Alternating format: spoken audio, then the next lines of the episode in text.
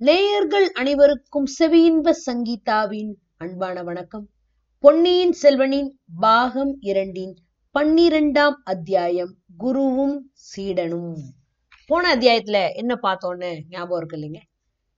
அனிருத்த பிரபராயர் ஆழ்வார்க்கடியான ராமேஸ்வரம் அந்த கடற்கரையில ஓரமா பார்த்துட்டு வந்து சேரிய மண்டபத்துக்குன்னு சொல்லிட்டு முன்னாடி போயிட்டாரு. அங்க போனா தெரிஞ்ச கைகோளப்படை அவங்க இவங்க மத்த கணக்கர்கள் எல்லாரும் வந்து அனிருத்த பிரம்மராயத்தை எல்லாம் கலந்து பேசிட்டு இருக்கிறாங்க. இப்படி எல்லாம் நடந்துட்டு இருக்கும்போது எல்லாரையும் ஒரு வழியா பார்த்து அனுப்பிச்சிட்டு கூப்பிடு அந்த வைஷ்ணவனை அப்படின்னு அனிருத்த பிரம்மராயர் கூப்பிடுறாரு இல்லையா?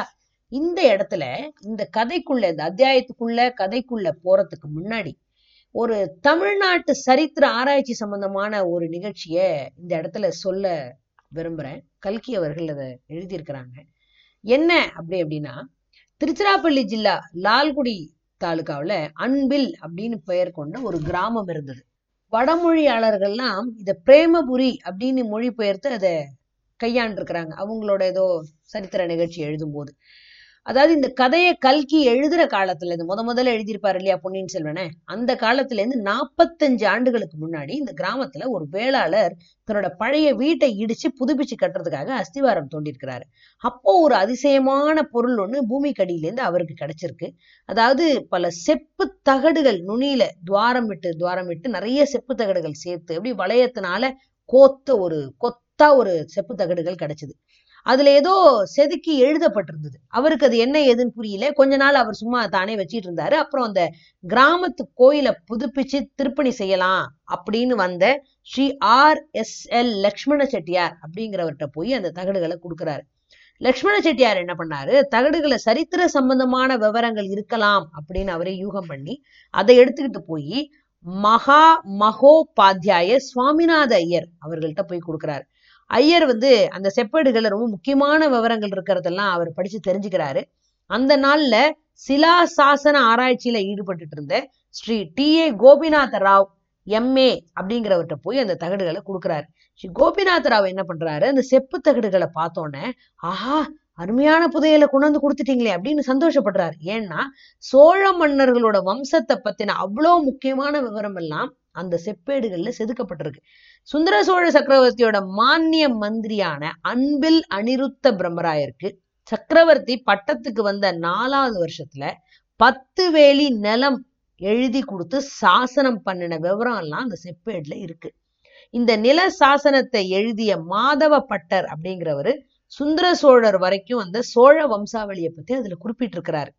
அத்தோட அனிருத்த பிரம்மராயரோட வைஷ்ணவ பரம்பரையை பத்தியும் குறிப்பிட்டு அவரோட அப்பா அம்மா தாத்தா கொள்ளு தாத்தா இவங்க எல்லாம் ஸ்ரீ ரங்கநாதர் ஆலயத்துல செஞ்சுக்கிட்டு வந்த சேவையை பத்தியும் அதுல எழுதியிருக்கிறார்.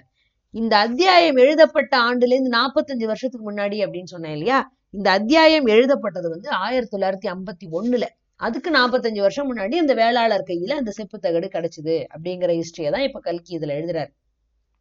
இதுக்கு முன்னாடி கிடைச்சிருந்த ஆனமங்கலத்துல இருக்கிற செப்பேடுகள் திருவாலங்காட்டுல செப்பேடுகள் அது எல்லாத்தையும் சோழ வம்சாவளியோட அன்பில் செப்பேடுகளில் கண்டது பெரும்பாலும் ஒத்திருந்தது. அதாவது அந்த செப்பேடுகள்லயும் இந்த செப்பேடுல இருக்கிறதும் விஷயமும் ஒரே மாதிரி இருந்தது.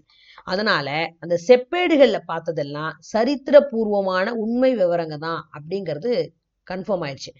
மற்ற ரெண்டு செப்பேடுகளிலும் கிடைக்காத இன்னும் சில விவரங்களும் இதுல சேர்ந்து இருந்ததுனால அன்பில் செப்பேடுகள் அப்படின்னு அதுக்கு பேர் வச்சு தமிழ்நாடு சரித்திர ஆராய்ச்சியில ரொம்ப முக்கியமான பிரசித்தி பெற்ற ஒரு அடையாளமா இதெல்லாம் இந்த செப்பேடுகள் பார்க்கப்பட்டது.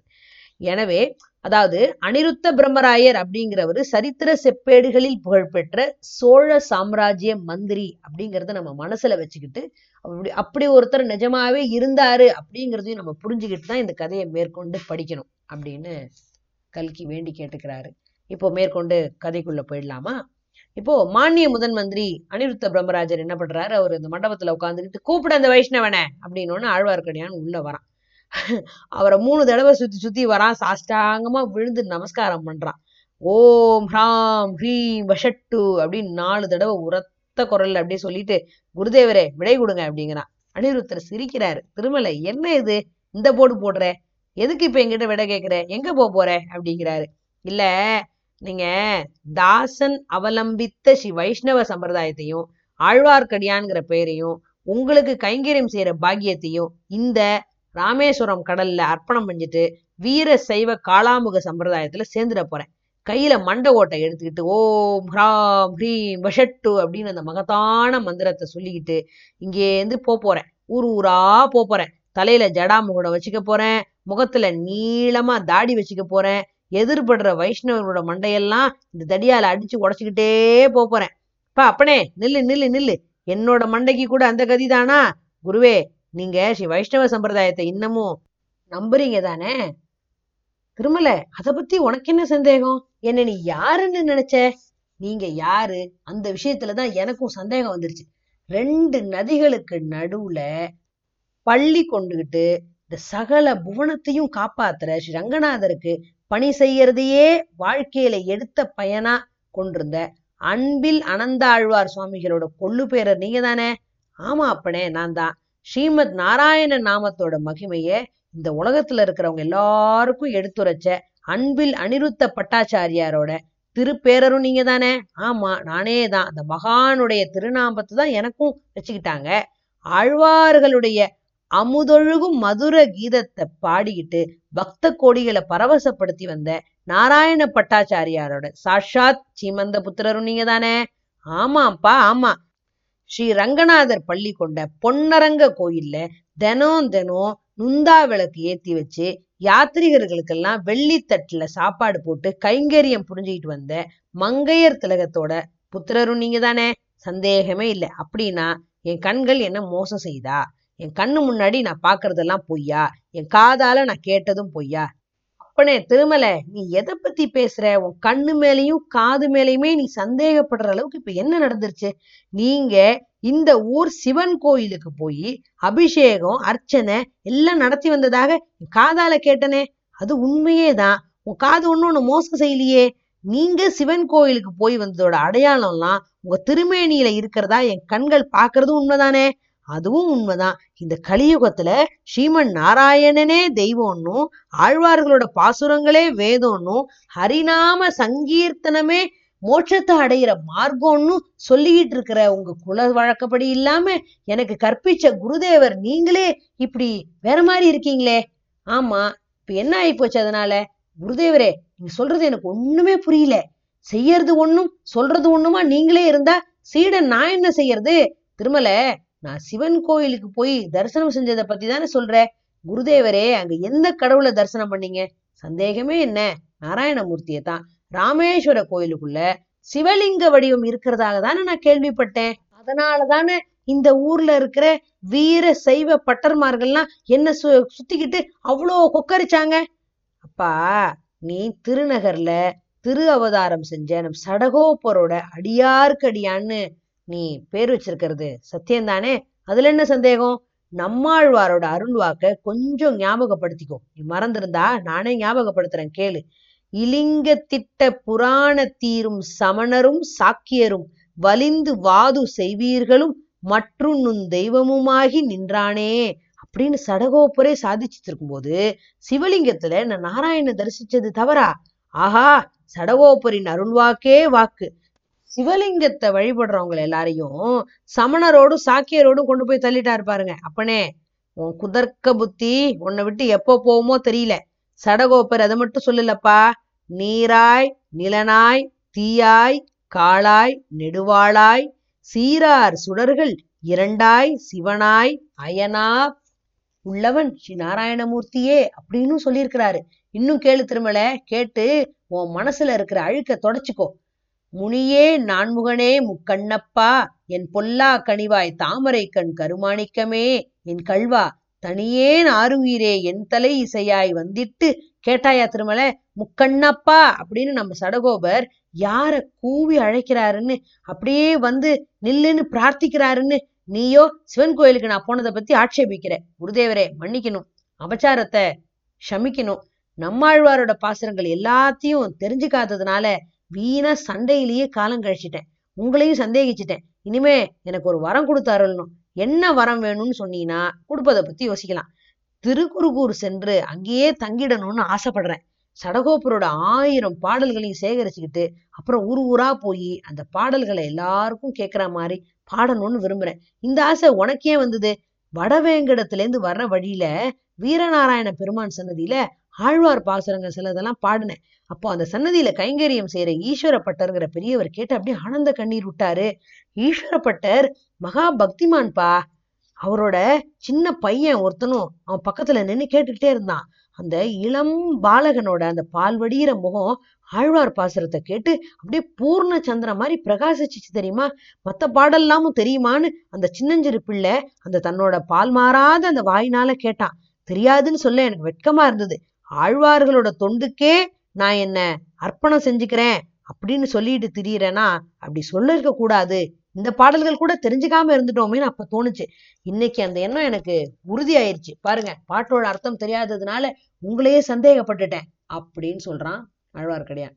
திருமல அவங்க அவங்க அவங்க கடமையை செய்யணும் அவங்களுக்கு உண்டான தர்மத்தை கடைபிடிக்கணும்னு கீதாச்சாரியார் சொல்லியிருக்கிறாருல்ல. ஆமா குருவே ஆழ்வார்களோட பாசுரங்களை சேகரிக்கிறதுக்கும் பரப்புறதுக்கும் மகான்கள்லாம் அவதரிச்சிருக்கிறாங்க அவதரிப்பாங்க. அது மாதிரியே ஆழ்வார்களுடைய பாடல்கள்ல இருக்கிற அந்த வேத சாரமான தத்துவங்களை அப்படியே நிரூபணம் பண்ணி வடமொழி மூலமா பரத கண்டமெங்கும் நிலைநாட்டுறதுக்குரிய அவதார மூர்த்திகளும் இந்த நாட்டுல ஜனிப்பாங்க. நீயும் நானும் ராஜ்ய சேவையையே நம்மளோட கடமையா நம்ம எடுத்துக்கிட்டோம். நம்மளோட கடமைன்னு நம்ம எதை எடுத்துக்கிட்டோமோ நம்மளோட சேவைன்னு நம்ம எதை ஒத்துக்கிட்டோமோ அதையே நம்ம செய்யறது தான் புத்திசாலித்தனம்.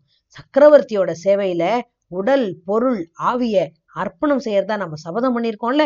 மறந்துட்டியா? மறக்கல குருவே. ஆனா அது புத்திசாலித்தனமான சந்தேகம் என் உள்ளத்தை அரிச்சுக்கிட்டே இருக்கு. முக்கியமா மத்தவங்க எல்லாம் சில இடத்துல பேசிக்கிறத பார்த்தா என்ன பேசிக்கிறாங்க? உங்களுக்கு சக்கரவர்த்தி பத்து வேலி நிலம் மானியம் விட்டுட்டு அதை செப்பரேட்லயும் எழுதி கொடுத்துருக்கிறதுனால நீங்க வைஷ்ணவ சம்பிரதாயத்தை விட்டுட்டதா சிலர் சொல்றாங்க. ஜாதி தர்மத்தை புறக்கணிச்சுட்டு கப்பல் பிரயாணம் செய்யறதாவும் சொல்றாங்க. அந்த பொறாமக்காரவங்க சொல்றதெல்லாம் நீ பொருட்படுத்த வேண்டாம். நம்மளோட ஜாதி கிணற்று தவளையா இருக்கணும்னு அவங்க நினைக்கிறாங்க. சக்கரவர்த்தி எனக்கு பத்து வேலி நிலம் மானியம் கொடுத்துருக்கிறது உண்மைதான். அந்த செப்பேட்லயே எழுதி கொடுத்துருக்கிறார். ஆனா அதுக்கு நாலு வருஷத்துக்கு முன்னாடியே சக்கரவர்த்திக்கு நான் மந்திரி ஆயிட்டேங்கிறது உனக்கு தெரியும்ல? ஆழ்வார்க்கடியான் பதிலே சொல்ல மௌனமா இருக்கான். சக்கரவர்த்திக்கு எனக்கும் எப்போ நட்பு ஏற்பட்டுச்சுன்னா அது உனக்கு தெரியுமா? நாங்க ரெண்டு பேரும் இளம் பிராயத்துல ஒரே ஆசிரியர்கிட்ட தான் பாடம் கத்துக்கிட்டோம். செந்தமிழும் வடமொழியும் ஒன்னா கத்துக்கிட்டோம். கணிதம் வானசாஸ்திரம் தர்க்கம் வியாகரணம் எல்லாம் படிச்சோம். அப்போல்லாம் சுந்தர சோழர் சிம்மாசனம் ஏற போறாருன்னு யாரும் கனவுல கூட நினைக்கல. அவராவது நானாவது அதை பத்தி நினைச்சது கூட கிடையாது.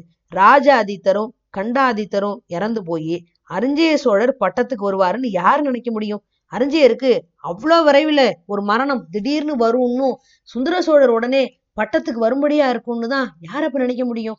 சுந்தர சோழர் சிம்மாசனம் ஏறினப்போ அதனால பல சிக்கல் விளையும்னு எதிர்பார்த்தாரு.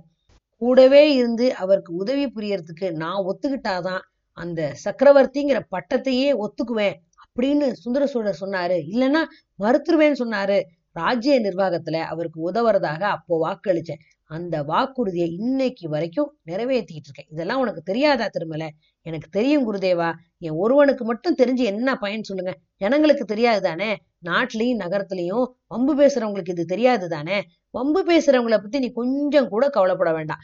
பரம்பரையான ஆச்சாரிய தொழிலை விட்டுட்டு நான் ராஜ்ய சேவையில இறங்குனதை பத்தி இதுக்கு முன்னாடி நானே சில சமயம் குழப்பம் அடைஞ்சிருக்கேன். ஆனா கடந்த ரெண்டு நாளா அந்த மாதிரி குழப்பம் எனக்கு கொஞ்சம் கூட இல்லை திருமலை. நான் ராமேஸ்வர ஆலயத்துல சுவாமி தரிசனத்துக்காக இங்க வரலங்கிறதும் மாந்தோட்டம் போறதுக்காகவே இங்க வந்தேங்கிறதும் உனக்கு தெரியும்ல? அப்படித்தான் யூகம் பண்ணேன் குருதேவரே.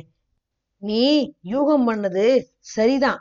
அன்னைக்கு சம்பந்தரும் சுந்தரமூர்த்தியும் அப்படியே பரவசமா வர்ணிச்சாங்களே.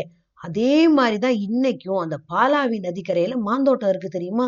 வண்டு பண் செய்யும் மாமலர் பொழில் மங்கை நடமிடு மாந்தோட்டம் தொண்டர் நாடொரும் துதி செய்ய அருள் செய்.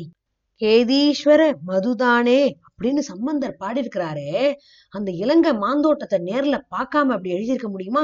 இந்த ராமேஸ்வர தீவில் இருந்தபடியே மாந்தோட்டத்தை எட்டி பார்த்துட்டு எழுதுனதா சொல்றாங்க. கிணற்று தவள பண்டிதர்கள் சிலர். அந்த மாதிரி சொல்றதவங்களெல்லாம் நீ பொருட்படுத்த வேண்டாம். சுவாமி மாந்தோட்டத்தோட இயற்கை வளங்களை பத்தி கண்டு கழிக்கிறதுக்காகவா நீங்க இந்த கஷேத்திரத்துக்கு போனீங்க? இல்ல இல்ல. உன்ன அங்க அனுப்ப நினைச்சிருக்கிறேன். அதனால அத பத்தி உங்ககிட்ட சொல்றேன். நான் போனது இளவரசர் அருள்மொழிவர்மரை பாக்குறதுக்காக இளவரசரை பாத்தீங்களா குருதேவரே? அப்படின்னு ஆழ்வார்க்கடியான் கேக்குறான். அவனோட பேச்சுல இப்பதான் கொஞ்சம் ஆர்வமும் பரபரப்பும் அப்படியே தெரிய ஆரம்பிக்குது. ஆகா உனக்கு கூட ஆவல் உண்டாயிருச்சுல்ல? இளவரசரை பத்தி தெரிஞ்சுக்கிறதுக்கு. ஆமா திருமலை இளவரசரை பார்த்தேன் பேசினேன். இலங்கையிலிருந்து வந்துகிட்டு இருக்க அதிசயமான செய்திகள்லாம் எவ்வளவு தூரம் உண்மைங்கிறத நேர்லயே பார்த்து தெரிஞ்சுக்கிட்டேன். கேளு அப்பனே இலங்கை அரசன் மகிந்தன் கிட்ட ஒரு மாபெரும் சைன்யம் இருந்துச்சு. அந்த சைன்யம் இப்போ இல்லவே இல்லை. அது என்ன ஆச்சு தெரியுமா? சூரியனை கண்ட பனி மாதிரி கரைஞ்சு மறைஞ்சு போயிடுச்சு. மகிந்தனோட சைன்யத்துல பாண்டிய நாட்டிலேருந்தும் சேர நாட்டுல இருந்தும் போன வீரர்கள் பல பேர் இருந்தாங்க. அவங்க எல்லாரும் இப்ப நம்ம இளவரசர் படத்தலைமை வகிச்சு வராருன்னு தெரிஞ்ச உடனே ஆயுதத்தை கீழே போட்டாங்க. ஒருத்தர் போல அத்தனை பேரும் நம்மளோட கட்சிக்கே வந்து சேர்ந்துட்டாங்க. மகிந்தன் எப்படி போர் புரிவான்? போயே போயிட்டான். மலையெல்லாம் சூழ்ந்திருக்கிற அந்த ரோகண நாட்டுக்குள்ள போய் எங்கேயோ ஒளிஞ்சிட்டு இருக்கிறான். ஆக நமது சைன்யம் போர் செய்யறதுக்கு அங்க இப்ப எதிரிகளே இல்லை. அப்படின்னா குருதேவரே இளவரசர் நம்ம சைனியத்தோட திரும்பி வந்துட வேண்டிதானே அப்படியே இன்னும் அங்கேயே இருக்கணும். நம்ம வீரர்களுக்கு தானியம் அனுப்புறத பத்தி ஒரே ரகலையெல்லாம் நடக்குதே. எதிரிங்க இல்லைன்னு சொல்லி திரும்பி வந்துடலாம்ப்பா. ஆனா இளவரசருக்கு அதுல இஷ்டம் இல்லை. எனக்கும் அதுல அதிக சம்மதம் இல்லை. இளவரசரும் சைன்யமும் இப்பால வந்த உடனே மகிந்தன் மலைநாட்டிலேருந்து வெளில வந்துருவான். மறுபடியும் பழைய மாதிரி போர் தொடங்கும் அதுல என்ன பயன்? இலங்கை மன்னரும் மக்களும் ஒன்னா சேர்ந்து நமக்கு சிநேகிதர்களா இருக்கணுங்கிறது தானே நமக்கு ஆசை. இல்லைன்னா புலிக்கொடி ஆட்சி அங்க நிரந்தரமா நிறுவிட்டு வரணும். இந்த ரெண்டு வகை முயற்சியிலையும் இளவரசர் ஈடுபட்டிருக்கிறாரு. நம்ம போர் வீரர்கள்லாம் இப்போ இலங்கையில என்ன செஞ்சுட்டு இருக்காங்க தெரியுமா? பழைய போர்களில் அனுராதபுரமே அப்படி நாசமாயி போச்சு. அங்க இருக்கிற பழைய புத்த விகாரம் கோவில் அது எல்லாமே இடிஞ்சு பாழா போச்சு. இளவரசரோட கட்டளையோட பேர்ல இப்போ நம்ம வீரர்கள் இடிஞ்ச அந்த கோவில் கட்டடங்கள் எல்லாம் புதுப்பிச்சிட்டு இருக்கிறாங்க அழகா தான் இருக்கு. சைவம் வைஷ்ணவம் ரெண்டையும் விட்டுட்டு இளவரசர் சாக்கிய மதத்துல ஒருவேளை சேர்ந்துருவாரோ என்னமோ அதையும் நீங்களே ஆமோதிப்பீங்களோ என்னவோ? நானும் நீயும் ஆமோதிச்சாலும் ஒண்ணுதான் ஆமோதிக்காட்டியும் ஒண்ணுதான். நம்மள மாதிரி இருக்கிறவங்க எல்லாம் நம்மளோட மதமே பெருசுன்னு சண்டையிட்டு இருக்கலாம். ஆனா ஒரு நாட்டை ஆள்ற அரசர் அவரோட பிரஜைகள் அனுசரிக்கிற சமயங்கள் எல்லாத்தையும் ஆதரிச்சு பராமரிக்கணும்ல? அந்த உண்மைய யாருடைய தூண்டுதலுமே இல்லாம இளவரசர் தானே உணர்ந்திருக்கிறாரு. சந்தர்ப்பம் கிடைச்ச உடனே காரியத்திலையும் செஞ்சு காட்டுறாரு. திருமலை இதை கேளு. நம்ம இளவரசர் அருள்மொழிவர்மரோட கரங்கள்ல எல்லாம் சங்கு சக்கர ரேகை இருக்கிறதா சொல்ல கேட்டிருக்கேன். நீயும் கேட்டிருப்ப. ஆனா அவரோட கரங்கள் நீட்ட சொல்லி நான் பார்த்ததே இல்லை. அவர் கையில சங்கு சக்கர ரேகை இருந்தாலும் சரி இல்லட்டாலும் சரி ஒரு நாள் நிச்சயமா சொல்றேன். இந்த பூ மண்டலத்தோட ஏக சக்கராதிபதியாக ஆளத் தகுந்தவர் ஒருத்தர் உண்டு அப்படின்னா அவர் இளவரசர் அருள்மொழிவர்மர் தான். பிறவியிலேயே அந்த மாதிரியான தெய்வீக கடாட்சத்தோட சிலர் தான் பிறக்கிறாங்க. கொஞ்சம் முன்னாடி சில வர்த்தக தலைவர்கள் அந்த கைகோளப்பட சேனாதிபதிகள்லாம் வந்து பேசிட்டு இருந்தாங்களே அது உன் காதுல விழுந்ததா? இளவரசர் அப்படின்னு உன்னையே காசையே கருத்தா வச்சிட்டு இருக்கிற நம்ம வர்த்தகர்கள் கூட அப்படியே தாராளமாயிடுறாங்க பத்தியா? போர் வீரர்கள் அவர் கீழே இருந்து போர் செய்யறதுக்கு எப் எப்படி போட்டி போடுறாங்க பத்தியா? எப்படி தயாராயிடுறாங்க பத்தியா? கொஞ்ச நாளைக்கு முன்னாடி பொதிகமலை சிகரத்துல ஒரு தவ யோகிய பார்த்தேன். அவர் ஞானக்கண் படைச்ச மகான். அவர் என்ன சொன்னார் தெரியுமா? யானைக்கு ஒரு காலம் வந்தா பூனைக்கு ஒரு காலம் வரும். இப்போ தென்னாடு அப்படியே மேம்பாடு அடையிற காலம் வந்திருக்கு. ரொம்ப காலமா இந்த புண்ணிய பாரத பூமியில பெரிய பெரிய சக்கரவர்த்திகளும் வீராதி வீரர்களும் ஞான பெரும் செல்வர்களும் மகா கவிஞர்களும் வடநாட்டிலேயே அவதரிச்சுக்கிட்டு இருந்தாங்க. ஆனா வடநாட்டை சீக்கிரம் ஒரு கிரகணம் பிடிக்க போகுது. இமயமலைக்கு அப்பாலேருந்து ஒரு மகா முரட்டு ஜாதி உள்ள ஒரு படை வந்து வடநாட்டை சின்னாபின்னம் செய்ய போறாங்க. கோயில்களையும் விக்கிரங்களையும் உடைச்சு போட போறாங்க. சனாதன தர்மம் பேராபத்துக்குள்ளாக போகுது. அப்போ நம்ம தர்மம் வேத சாஸ்திரம் கோவில் வழிபாடு இது எல்லாம் தென்னாடு தான் காப்பாற்றி தரப்போகுது வீராதி வீரர்களான சக்கரவர்த்திகள் இந்த தென்னாட்டுகள் எல்லாம் தோன்றி நாலு திசையிலையும் ஆட்சி பண்ணுவாங்க. மகா ஞானிகளும் பண்டிதோத்தமர்களும் பக்த சிரோன்மணிகளும் இந்த தென்னாட்டுல அவதரிப்பாங்கன்னு அவர் இந்த மாதிரி அந்த பொதிகமல்ல சிவயோகி சொன்னாருப்பா. அந்த யோகியோட தீர்க்க தரிசனம் உண்மையாகுங்கிற நம்பிக்கை எனக்கு இப்போ பிறந்திருக்கு திருமலை அப்படின்னு சொல்றாரு அனிருத்தர். சுவாமி நீங்க ஏதேதோ ஆகாச கோட்டையெல்லாம் கட்டிக்கிட்டு இருக்கீங்க. ஆனா அங்க ராஜ்யத்துல அஸ்திவாரத்தையே தகர்த்தெறிய பாக்குறாங்க தெரியுமா? குருதேவரே நான் பார்த்ததெல்லாம் பார்த்து கேட்டதையெல்லாம் நீங்களும் கேட்டிருந்தீங்க. இவ்வளோ குதூகலமா இருக்க மாட்டீங்க. இந்த சோழ சாம்ராஜ்யத்துக்கு ஏற்பட போற அபாயத்தை நினைச்சு கதி கலங்கி போயிடுவீங்க. திரும்பல ஆமா நான் மறந்துட்டேன். ரொம்ப உற்சாகம் என் அறிவை அப்படியே மூடிடுச்சு. நீ பிரயாணத்துல தெரிஞ்சுக்கிட்டு வந்த செய்தியெல்லாம் இன்னும் நான் கேட்கவே இல்லை பாரு. சொல்லு சொல்லு. எவ்வளவு பயங்கரமான செய்தியா இருந்தாலும் பரவாயில்ல தயங்காம சொல்லு. சுவாமி இங்கேயே சொல்ல சொல்லி கட்டளையிடுறீங்களா? நான் கொண்டு வந்த செய்திகள்லாம் வாயு பகவான் கேட்டா கூட நடுங்கி போயிடுவாரு. சமுத்திரராஜன் கேட்டா ஸ்தம்பிச்சே போயிடுவாரு. பட்சி பறவை எல்லாம் கேட்டுச்சுன்னு வச்சுக்கோங்க. காது கேட்குற சக்தியே அதுங்க இழந்து அப்படியே சுருண்டுடும். ஆகாசவாணியும் பூமா தேவியும் கூட அலறிடுவாங்க. அப்படிப்பட்ட செய்திகளை இப்படி பகிரங்கமா சொல்ல சொல்லியா கேக்குறீங்க? அப்படிங்கிறான் ஆழ்வார்க்கடியான். அப்படின்னா வா காற்றும் கனலும் புகாத பாதாள குகை ஒண்ணு இந்த தீவுல இருக்கு. அங்க வந்து விவரமா சொல்லு அப்படிங்கிறாரு அனிருத்த பிரம்மராயர். இப்படியாக இவங்க ரெண்டு பேரும் மற்ற கதைகள்லாம் பேசி முடிச்சு இப்பதான் ராஜாங்க விஷயமா பேச ஆரம்பிக்கிறாங்க. ஆனா இன்னைக்கு அத்தியாயம் முடிஞ்சு போச்சு.